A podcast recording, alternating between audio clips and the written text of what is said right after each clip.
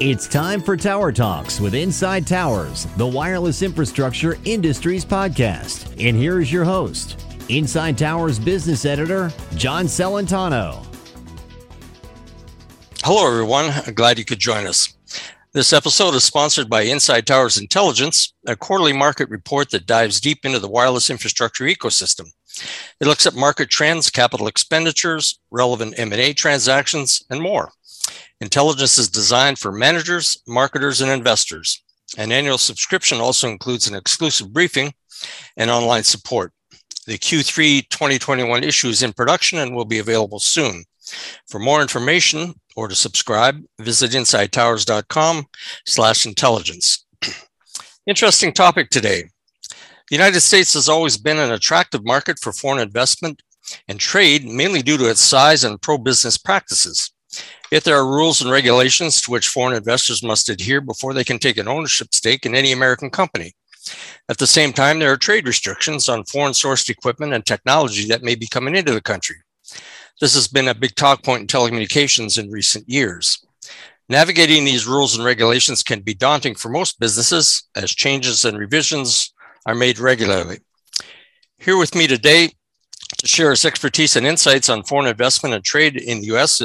is Jim Wholey, partner and international attorney at Phillips Lytle. Jim, welcome to Tower Talks. Pleasure to be here, John. Great to have you. Look, uh, give us a little background on your experience in this area, Jim.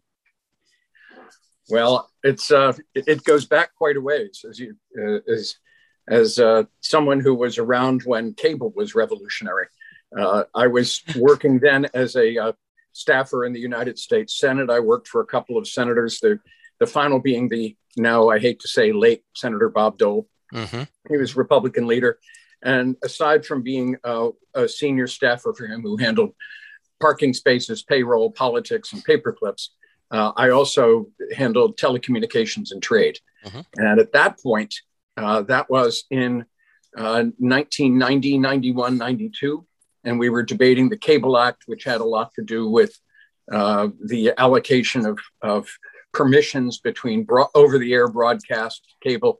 Um, a lot of the uh, delivery systems we're dealing with today uh, were they may have been on somebody's horizon, but that person was technical and visionary. Those people were, t- and I wasn't one of them. I was just a political staffer. But it, early on, got me very interested in the possibilities uh, not only the technical possibilities and the commercial possibilities, but the astonishing political and social possibilities as media evolved. And it's kind of been uh, uh, an obsession ever since. I left the Senate. I practiced law for a while in the communications area, uh, worked, uh, kind of lobbied the FCC, if you will. After that, worked in a consulting firm that was involved in the um, in the marketing and acquisition of high tech communications and te- technology, largely in the classified area. 9 11 happened. That activity became much more intense and government funded.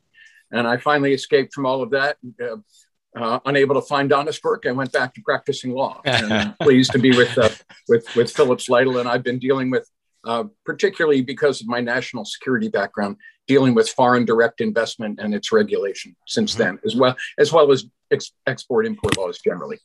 Well, let's talk about that. When when a company wants to invest in the United States, uh, and we see a lot of foreign investment coming into the country uh, in various uh, uh industries and verticals, but particularly in telecommunications, uh, what uh, what are some of the steps that they must follow to even get that investment approved? Well, John, to look at it from a broad perspective, not just that of towers, the there's no question that the regulatory process for foreign direct investment in the United States has become more complex and involved mm-hmm. uh, just in, in the last three years, let alone the last decade. Uh, the Committee on Foreign Investment in the United States, or as it's colloquially called in Washington, CFIUS from the acronym, uh, plays a very large role and has gotten a lot of expanded authority and direction John, there's no question that over the last decade, and especially in the last three years, the process for approval of a foreign direct investment uh, in telecommunications services, mm-hmm. products, or infrastructure has become And in fact, foreign direct investment in the United States in general has become more complex, uh, more regulatorily burdened, uh, and, and, and frankly, a little stricter and focused on technology. Because the process is more involved, however, doesn't mean it isn't manageable. It just takes a little more active guidance and involvement, uh, whether it's people like me or, or uh, other counsel. It's, it's important to have someone get you through these. Some of the things that apply, the, the, the most obvious is the review by the Committee on Foreign Investment in the United States, CFIUS or CFIUS, as we say in Washington, because we love acronyms and love to toss mm-hmm. them around. And telecom, that too. that, that has been greatly strengthened uh, in the last few years. It would appear in reaction to uh, trading activities and threats uh, with China, but it's not limited to China. Sure. Um, it, it, just seems a lot of the leading cases seem to involve prospective Chinese investment, but particularly in the telecommunications area and, and in infrastructure. CFIUS uh, used to be simply a national security review. Is there a threat to mm-hmm. the national security from this investment? Now there are much more detailed and complex regulations. The process is broken down. You can file a long form or if you don't think there's a national security implication, you can file a short form declaration, which is a great thing to be able to do because it shortens the timeline. So the right. notice review can be over 100 days. With the declaration, you get it in 30. And frankly, when you're doing a deal, time matters. Time is money. Time, yes. not just your expenditures on lawyers and consultants and investment bankers, but simply deal to time mm-hmm. to closing the deal. Mm-hmm. Um, so that's very helpful. There are instances where CFIUS filing is absolutely mandatory. That's new. It used to be a voluntary process, although you would you would decide not to do it at your own risk because if CFIUS later decide you should have filed, they could go back, halt the deal, review it, demand mitigation steps, changes to the deal, or even go to the president and have it unwound. They still have that power. But the great thing about the short form review, one of the reasons we recommend it, even if it's not mandatory, is you get that that bit of insurance. You get that get out of jail free card within 30 days. You have a ruling one way or the other. And if the ruling isn't, no, we need to go to a full notice review, then you're basically insulated from further, from having the deal unwound under the Defense Production Act by the president. That said, uh, CFIUS is not the only only filter through which you must pass. There are others depending on what kind on your deal structure and who your investment might be mm-hmm. and exactly what your investment is in. But CFIUS is really the first hurdle, uh, the first of, of several hurdles. It there's a particular new provision for those mandatory filings that I mentioned for specific kinds of investments. Those are called uh, TID investments, critical technology, critical infrastructure, and critical and sensitive data.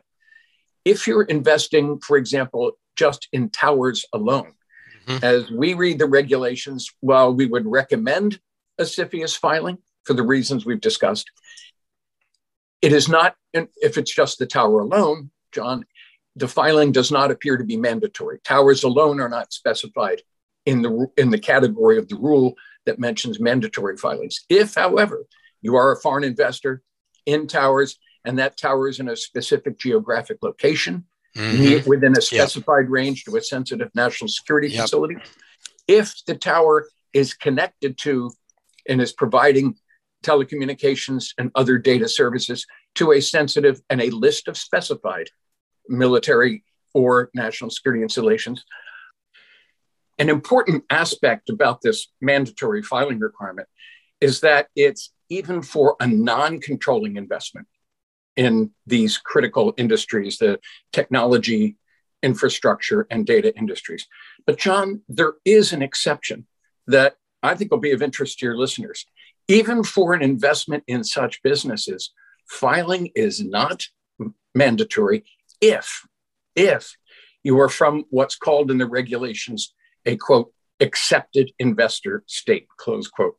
Now, there may be more in the future, but right now, there are only three of those the United Kingdom, Australia, and our friends in Canada to the north. The, the, selections are not surprising in view of the long history of shared security interests. but there are certain requirements to qualify. You can't just set up a business in these countries and be a front for someone else. You have to be incorporated there, you have to be organized there, you have to have certain ownership percentages.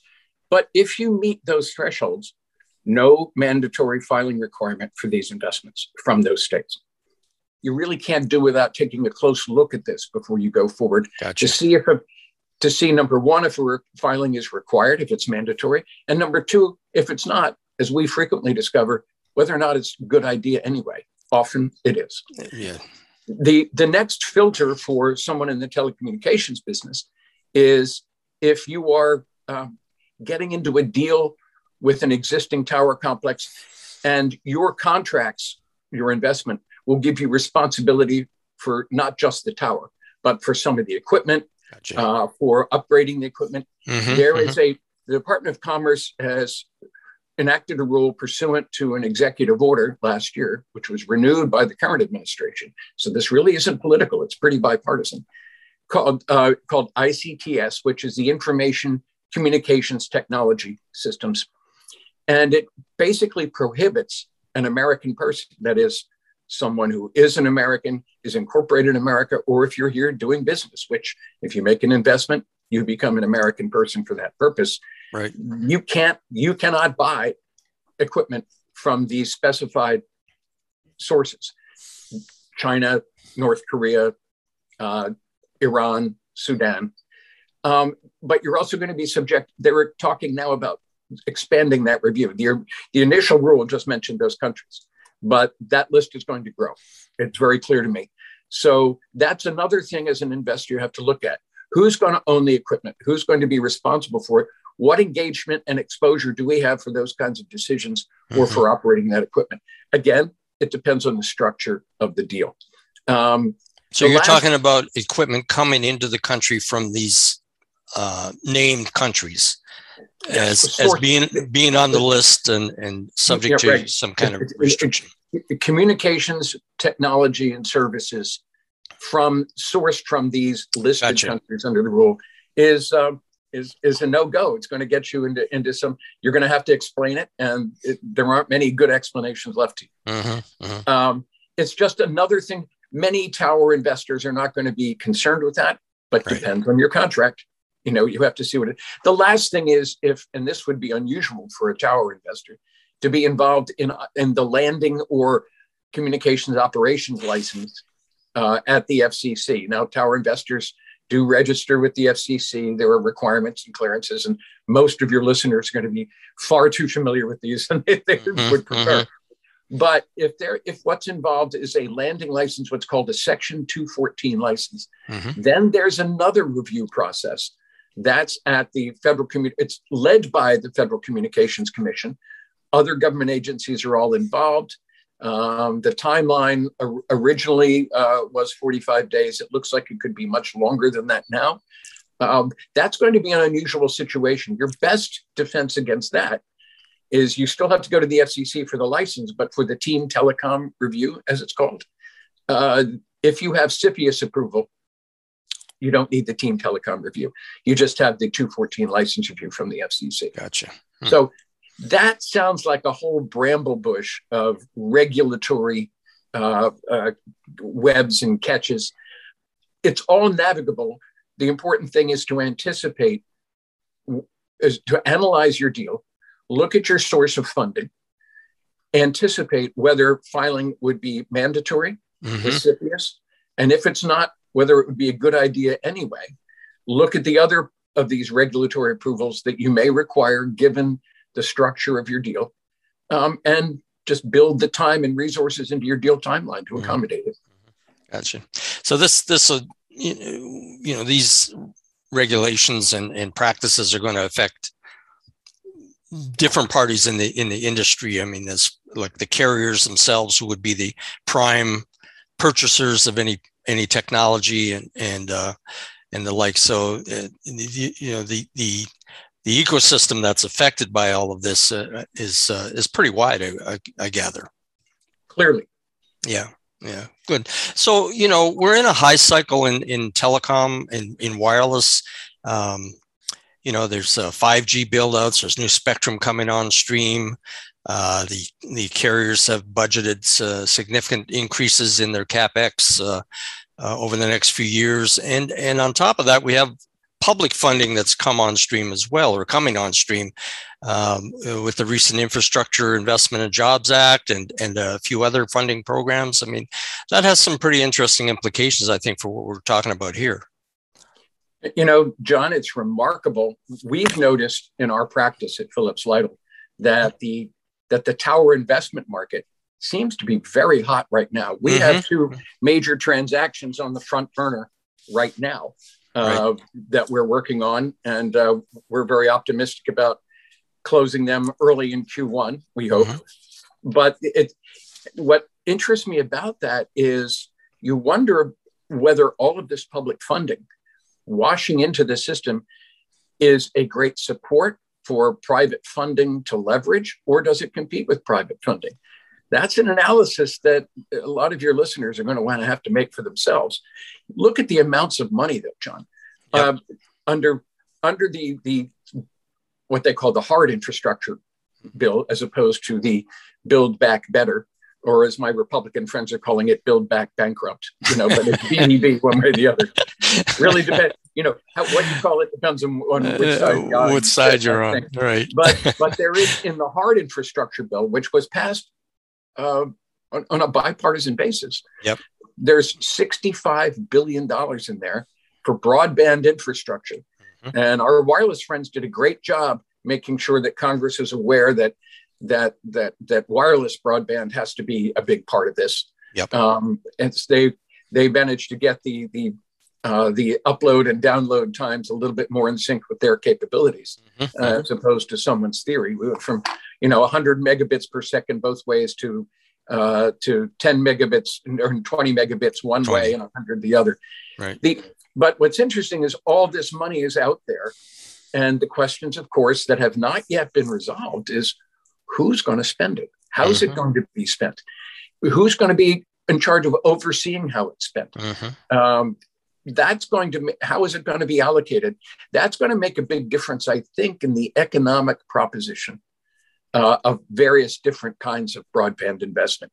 It looks right now, from the language of the statute, that the state authorities, whatever those are, and they are widely varied, um, they're widely varied, but the the those those the state authorities and whatever agencies act within those authorities, plus a number of specific federal agencies, are all going to get discrete chunks of this money to administer. Um, and the regulations as to how they're going to administer those haven't been written. Mm-hmm. Um, in addition, in addition to the 65 billion, the FCC is already sitting on over $30 billion that they got under the previous, you know, COVID relief, the, the so-called CARES Act. Right. Even the FCC can't spend money that fast. They haven't they haven't figured out, I think, as best as I can tell, what to do with a lot of it. So there's a lot of money out there already in the system.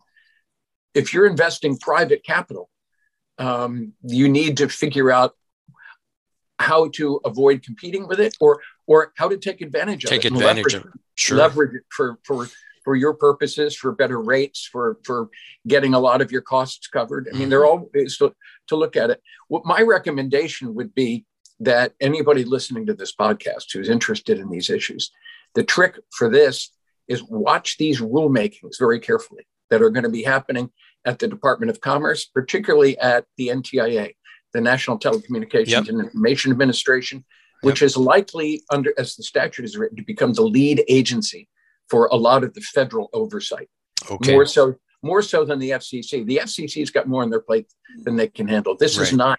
This is not their. They will frankly tell you, this is not in their wheelhouse. Right. So this kind of public interest distribution of massive amounts of funds is going to come through mostly, I think, through through commerce and watch the NTIA particularly. Gotcha. Okay, very good.